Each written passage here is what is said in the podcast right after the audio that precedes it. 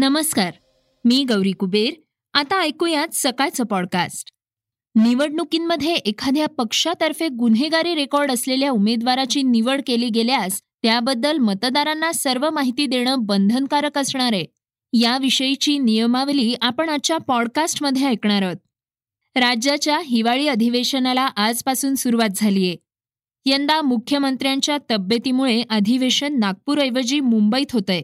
आजच्या पहिल्या दिवशीच मोठा गोंधळ झाल्याचं दिसून आलंय. त्यात विरोधी पक्षनेते देवेंद्र फडणवीस आणि भास्कर जाधव यांच्यात खडाजंगी झालीय. आपण त्याविषयी अधिक माहिती घेणार आहोत. चर्चेतील बातमीमध्ये सध्या दुबईच्या राजानं दिलेल्या पोटगीची चर्चा आहे. ते काय आहे हेही आपण माहिती करून घेणार आहोत. चला तर मग सुरुवात करूयात आजच्या पॉडकास्टला ओमिक्रॉनच्या बातमीनं. जगभरात कोरोनाचा नवीन प्रकार ओमिक्रॉनच्या लाटेचा प्रसार होण्याचा धोका वाढलाय. ओमिक्रॉनची लागण झालेल्या एकशे एकोणतीस रुग्णांना रुग्णालयात दाखल करावं लागलंय. तसंच आतापर्यंत चौदा जणांचा मृत्यू झालाय अशी माहिती ब्रिटननं दिलीय. रुग्णांची संख्या अशीच वाढत राहिली तर सरकार कठोर निर्बंध लादण्यास मागे हटणार नाही असं ब्रिटनचे आरोग्य राज्यमंत्री गिलियान कीगन म्हणाले आहेत. पंतप्रधान बोरिस जॉन्सन यांनी क्रिसमसपूर्वी कोणत्याही निर्बंधांचा विचार करीत नसल्याचं सांगितलं होतं. दुसरीकडे भारतातील ओमिक्रॉनचा धोका वाढलाय. रुग्णसंख्येच्या वाढत्या पार्श्वभूमीवर पंतप्रधान नरेंद्र मोदींच्या अध्यक्षतेखाली एका महत्त्वपूर्ण बैठकीचं आयोजन करण्यात आलंय. गेल्या काही दिवसांपासून देशातील ओमिक्रॉनच्या रुग्णसंख्येत सातत्यानं वाढ होतीये. ही संख्या आता दोनशे सोळाच्या घरात पोचलीये. दरम्यान ओमिक्रॉन विषाणू यापूर्वी आलेल्या डेल्टा व्हेरियंटपेक्षा तिपटीनं पसरणार आहे. त्यामुळे रुग्णसंख्या झपाट्यानं वाढू शकते अशी भीती व्यक्त केली जाते त्यामुळे संभाव्य धोका लक्षात घेता केंद्रीय आरोग्य सचिव राजेश भूषण यांनी राज्य आणि केंद्रशासित प्रदेशांना पत्र लिहिलंय. यात ओमिक्रॉन विषाणूला तोंड देण्यासाठी पुन्हा वॉर रूम तयार ठेवण्यास सांगितलंय. दुसरीकडे एम्स दिल्लीचे संचालक डॉक्टर रणदीप गुलेरिया यांनी केंद्रानं राज्यांना इशारा दिलाय असं म्हटलंय. कोरोनाच्या नवीन प्रकाराचा वाढता प्रसार रोखण्यासाठी दोनच पर्याय असल्याचं डॉक्टर रणदीप गुलेरिया यांनी सांगितलंय. ओमायक्रॉनचा पहिला रुग्ण भारतात दोन डिसेंबर रोजी सापडला होता. त्यानंतर आतापर्यंत भारतात दोनशे तेरा ओमायक्रॉनचे रुग्ण आढळले आहेत. गुन्हेगारी रेकॉर्ड्स असलेल्या उमेदवाराविषयी एक नवीन नियमावली जाहीर करण्यात आली आहे ती आपण जाणून घेणार आहोत. निवडणुकींमध्ये एखाद्या पक्षातर्फे गुन्हेगारी रेकॉर्ड असलेल्या उमेदवाराची निवड केली गेल्यास त्याबद्दल मतदारांना सर्व माहिती देणं बंधनकारक असणार आहे. त्यामुळे जर एखाद्या पक्षातर्फे निवडणुकांमध्ये गुन्हेगारी रेकॉर्ड असलेला उमेदवार सहभागी झाला तर यापुढे संबंधित पक्षांना त्या उमेदवाराची माहिती आणि त्याची निवड का केली याबद्दल सांगावं लागणार आहे. एवढंच नव्हे तर अशा उमेदवारांची माहिती संबंधित पक्षांना वृत्तपत्र टेलिव्हिजन आणि संकेतस्थळांच्या माध्यमातून मतदारांपर्यंत पोचवावी लागणार आहे. अशी माहिती गोव्याचे मुख्य निवडणूक आयुक्त सुशील चंद्रा यांनी दिली आहे. मुख्य निवडणूक आयुक्त सुशील चंद्रा आणि आयुक्त राजीव कुमार आणि अनुप चंद्रा हे दोन दिवसांच्या गोवा दौऱ्यावर होते. त्यावेळी ते बोलत होते. पुढील वर्षाच्या सुरुवातीला पाच राज्यांमध्ये निवडणुका होणार आहेत. त्यासाठी निवडणूक आयोगानं तयारी सुरू केली आहे. त्याचाच एक भाग म्हणून निवडणूक आयोग सर्व संबंधित राज्यांमध्ये जाऊन आढावा घेण्याचं काम करतंय. सुशील चंद्रा म्हणाले आहेत की मतदारांना उमेदवारांची सर्व माहिती मिळायला हवी. राजकीय पक्षांना त्यांच्या उमेदवाराचा गुन्हेगारी रेकॉर्ड आहे की नाही याबाबतची माहिती वृत्तपत्र टीव्ही आणि वेबसाईटद्वारे सांगावी लागणार आहे. हिवाळी अधिवेशनाचा पहिला दिवस. राजकीय आरोप प्रत्यारोपांनी भरलेला होता. आपण आता त्याविषयी ऐकणार आहोत. राज्याच्या हिवाळी अधिवेशनाला आजपासून सुरुवात झालीय. यंदा मुख्यमंत्र्यांच्या तब्येतीमुळे अधिवेशन नागपूरऐवजी मुंबईत होत आहे दरम्यान काही राजकीय मुद्द्यांवरून सध्या खडाजंगी सुरू झालीय. आज सभागृहामध्ये भास्कर जाधव यांनी पंतप्रधान नरेंद्र मोदी यांची नक्कल करत त्यांच्यावर टिप्पणी केलीय. त्यामुळे सभागृहात मोठ्या प्रमाणावर गदारोळ झाल्याचं दिसून आलंय. यावरून फडणवीस यांनी जाधव यांना माफी मागण्यास सांगितलंय. त्यामुळे काही काळ सभागृहातील वातावरण चांगलंच पेटलं होतं. यावेळी विरोधकांनी जाधव यांच्या निलंबनाची मागणी केली होती. फडणवीस म्हणाले मी आव्हान देतो. माननीय मंत्र्यांना आव्हान देतो. माननीय मंत्र्यांनी नरेंद्र मोदी साहेब देशाचे पंतप्रधान यांनी असं म्हटलेलं वाक्य आणून दाखवावं. नाही तर सभागृहाची माफी मागावी. अध्यक्ष महोदय जे या सभागृहात नाही त्यांच्याबद्दल एकतर या सभागृहामध्ये चुकीचं वक्तव्य करता येणार नाही कारण ते उत्तर देण्याकरता या ठिकाणी नसतात आपला नियम आहे. आणि त्यातही मी खुलं आव्हान देतो खुलं आव्हान की माननीय मोदीजींनी अध्यक्ष महोदय असं म्हटल्याचा एकही पुरावा आणि दाखला या ठिकाणी आणून दाखवा नाही तर माफी मागा. माफी मागा. माफी मागा तुम्ही अध्यक्ष महोदय. आम्ही चालू देणार नाही. हे चालू देणार ना अध्यक्ष महोदय. हे चालू देणार ना असं.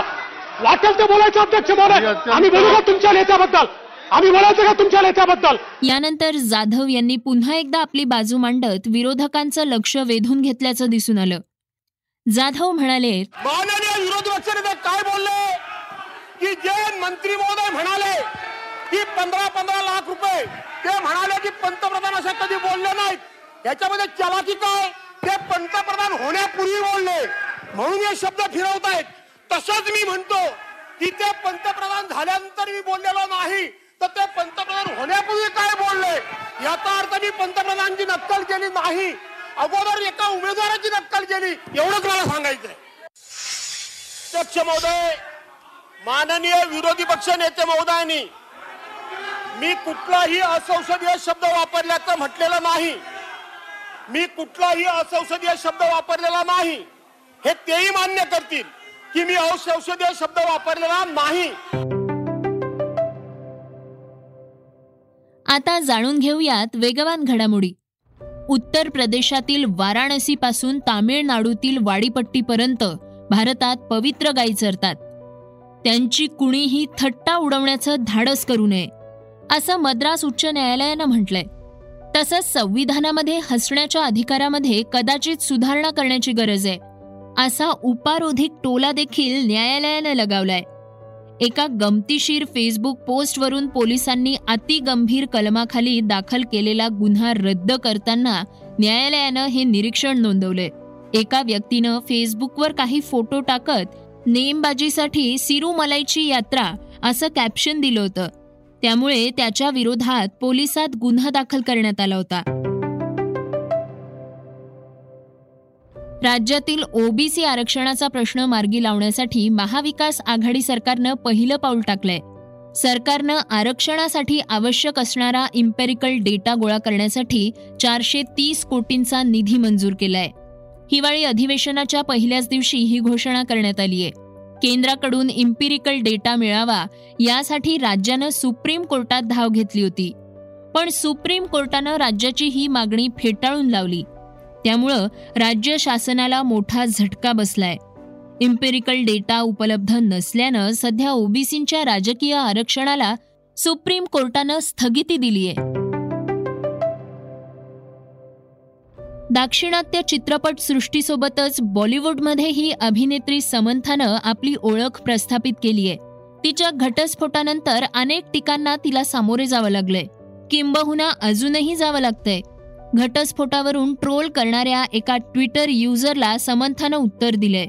समंथानं नागचैतन्यकडून पोटगी म्हणून पन्नास कोटी रुपये घेतल्याचा आरोप संबंधित ट्रोलरनं केलाय. देव तुमच्या आत्म्याला शांती देव. आमच्या घटस्फोटामुळे चाहते नाराज झाले आहेत. मात्र त्यांची नाराजी व्यक्त करण्याची पद्धत थोडी वेगळी असती तर बरं झालं असतं असं समंथानं म्हटलंय. बीसीसीआय अध्यक्ष सौरभ गांगुली काही दिवसांपासून चर्चेत आहे. गांगुलीनं गुरुग्राममध्ये केलेल्या एका वक्तव्याची सध्या सोशल मीडियावर चांगलीच चर्चा सुरू आहे. गांगुलीनं गमतीनं माझ्या आयुष्यात कोणताच ताण नाही. फक्त बायको आणि गर्लफ्रेंड ताण देतात असं तो म्हणालाय. त्याचं हे उत्तर अनेक नेटकऱ्यांना आवडलेलं नाही. त्यांनी गांगुलीवर लिंगभेद करत असल्याचा आरोप केलाय. सौरभ गांगुलीला भारतीय क्रिकेट इतिहासातील सर्वात यशस्वी कर्णधारांपैकी एक समजलं जातं. त्याचा चाहता वर्गही मोठा आहे. सध्या तो त्याच्या वक्तव्यामुळे चर्चेत आलाय. आता आपण ऐकणार आहोत आजची चर्चेतील बातमी. दुबईचे राजे शेख मोहम्मद बिन रशीद अल मख्तून आणि प्रिन्सेस हया बिन अल हुसेन यांचा घटस्फोट झालाय. जगातील सगळ्यात महागड्या घटस्फोटांपैकी तो एक ठरलाय. राजे शेख मोहम्मद हे पोटगीची रक्कम म्हणून तब्बल पाच हजार चारशे कोटींहून अधिक रक्कम प्रिन्सेसला देणार आहेत.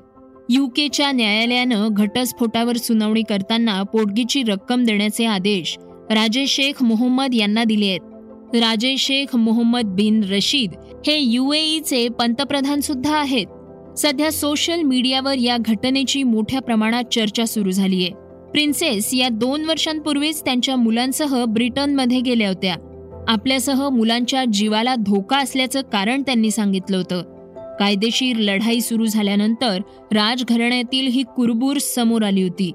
त्यातच शेख मोहम्मद यांनी शेखा लतीफा आणि शेखा शमसा या त्यांच्या दोन्ही मुलींचं अपहरण करून दुबईला नेलं होतं. यामुळे प्रिन्सेस यांना आपल्या मुलांचंही असंच अपहरण होईल अशी भीती होती. बहात्तर वर्षांच्या शेख मोहम्मद यांनी प्रिन्सेस यांनी केलेल्या अपहरणाचे आरोप फेटाळून लावले होते. मात्र गेल्या वर्षी उच्च न्यायालयानं या आरोपात तथ्य असण्याची शक्यता वर्तवली होती. दरम्यान यात प्रिन्सेस यांचे माजी लष्करी सुरक्षा रक्षकासोबत संबंध असल्याची चर्चा झाली होती. यानंतर राजे शेख मोहम्मद यांनी लिहिलेली कविता एक प्रकारे धमकीच होती असं प्रिन्सेस यांना वाटत होतं. शेख मोहम्मद यांनी यू लिव्ड यू डाईड अशी कविता लिहिली होती. हे होतं सकाळचं पॉडकास्ट. उद्या पुन्हा भेटूयात. धन्यवाद. Research and script Yugandhar Tajane. वाचा बघा आणि आता ऐका आणखी बातम्या. ई सकाळ डॉट कॉम वर.